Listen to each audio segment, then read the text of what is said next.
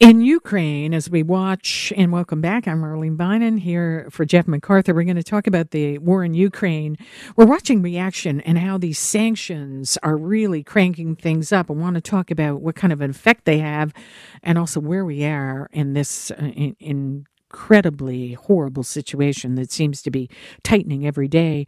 Do you know governments around the world have kicked out now 120 Russian intelligence officers? And that started as just after the invasion. And now we're hearing about sanctioning these these diplomats and expelling some of the diplomats and also sanctioning oligarchs and everyone who is trying to analyze the effect of what this would do to Vladimir Putin and the ability for Russia to continue with the onslaught in Ukraine says do it more.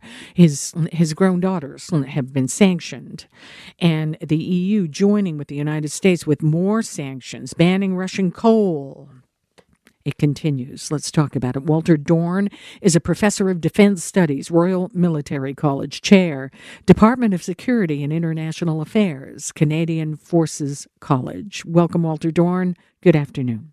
Good afternoon, Arlene where are we here? We're seeing the sanctions tighten, and every time we think, okay, do they have any more gas in the tank left to affect Vladimir Putin and this economic part of this war?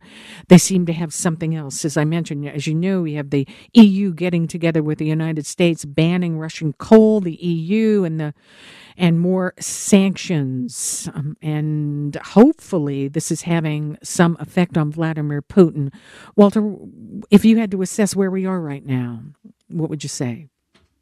Uh, these are the strongest sanctions that have been implemented on a major economy since World War II.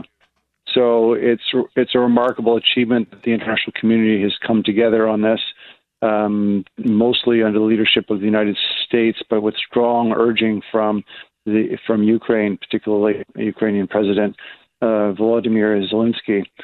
Um, we, we, we find new ways of imposing sanctions, and there still needs to be some room for action if further sanctions are needed. So um, it's going to be a very creative process as Russia continues its violations of international law, its atrocities in Ukraine, and uh, tries to evade sanctions. So I think a lot of the um, game to come is about catching those who are uh, busting the sanctions.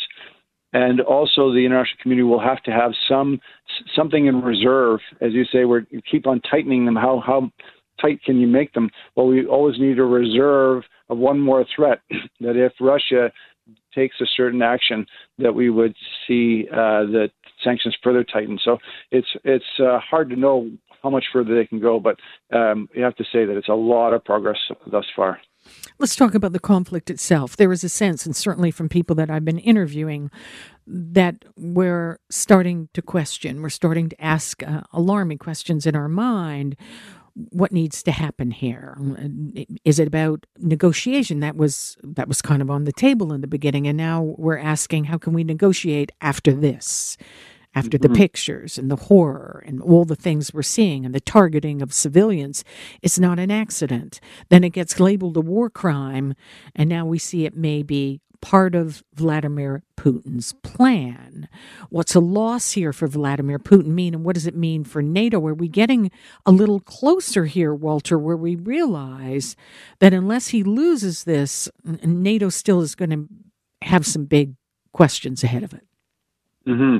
Yeah, well, we we know that this war will have to end in some form of negotiation. Uh, the stronger the sanctions, the greater the negotiating power of Ukraine at the at the uh, bargaining table, and the more uh, capacity it has in the ba- on the battlefield, then the greater the power at the negotiating table. So, providing Ukraine with more weapons is uh, is key. Um, I would call it the arsenal of democracy. Uh, mm-hmm. for those nations which are giving uh, Ukraine weapons, including Canada, that can help it fight uh, to prevent further aggression on the battlefield.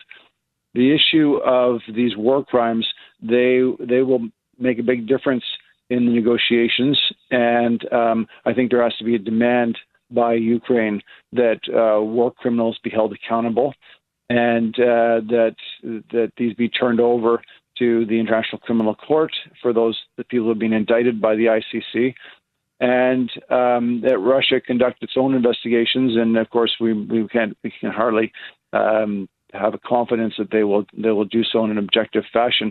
But there may be some mechanism by which we can bring individual Russian soldiers who committed the atrocities, like we saw in Bucha over the last couple of days. We can bring them to account uh, through some sort of international mechanism. But that will be all open to negotiation, and it will depend a lot on what happens in the battlefield in the next few weeks.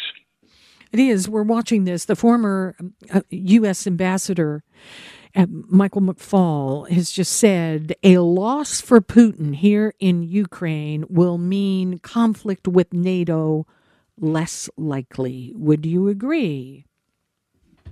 Um, I think NATO has to be very careful that it doesn't uh, come into direct conflict with Russia because this could escalate to nuclear war, which uh, we would want to avoid. The um, the Cold War, we managed to avoid direct confrontation with the Soviet Union for over 40 years in all these tense moments. So I, I wouldn't want to see that lost. Um, and I think that if if we allowed Russia to acquire vast territories inside Ukraine, then Russia would be emboldened, and in the end, mm-hmm. it could mean a conflict with with NATO. So uh, I, I, I agree with the sentiment in that uh, in the statement, but I think it's a little bit more nuanced that we really do have to avoid a direct confrontation with Russia. We do, and, and you know, twisting and turning all, all, NATO leaders, and certainly President Biden, uh, and there's been the words de-escalate, and hmm. then there's a sense as we watch Vladimir Putin, and you just said something. I want to go back to it very quickly. Finally, as you said, as we watch what happens on the battlefield, what are you watching?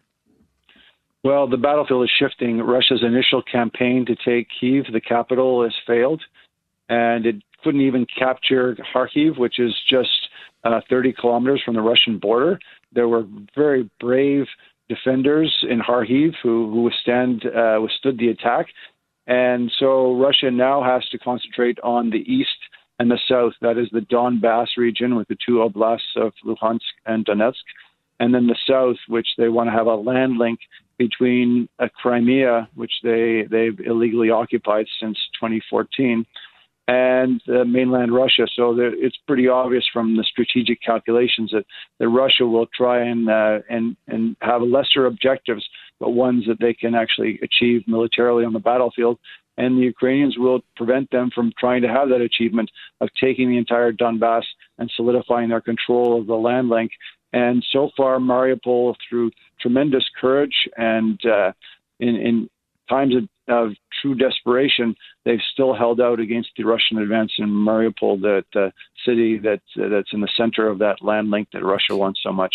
Walter Dorn, thank you for joining us. Professor, Defense Studies, Royal Military College, Chair, Department of Security and International Affairs, Canadian Forces College. Thank you, Walter Dorn. Take care. Thank you for having me. Bye, Arlene. All right, there he goes. You know, everybody has a different way of looking at it, but every day the layers and layers uh, come out. We're going to take a break when we return. Branding, Russia, and a letter from the alphabet. We're going to learn more after this. For Jeff MacArthur, I'm Arlene Bynon. Don't go away. Hi, it's Shauna, and I might be a bad parent because my kids think french fries are vegetables. Hey, it's Ryan, and I might be a bad parent because I went out for wings when my wife was in the hospital after giving birth. Johnny here. I might be a bad parent because in my house, the tooth fairy gives pocket change. But we're not alone. Len emailed us and said his six year old daughter's Tarzan moment going from love seat to lazy boy by curtains made him more proud than any dance recital. and Andy left his two year old at the rink. All right, guys, I'm sure we're not alone. Like Andy's kid.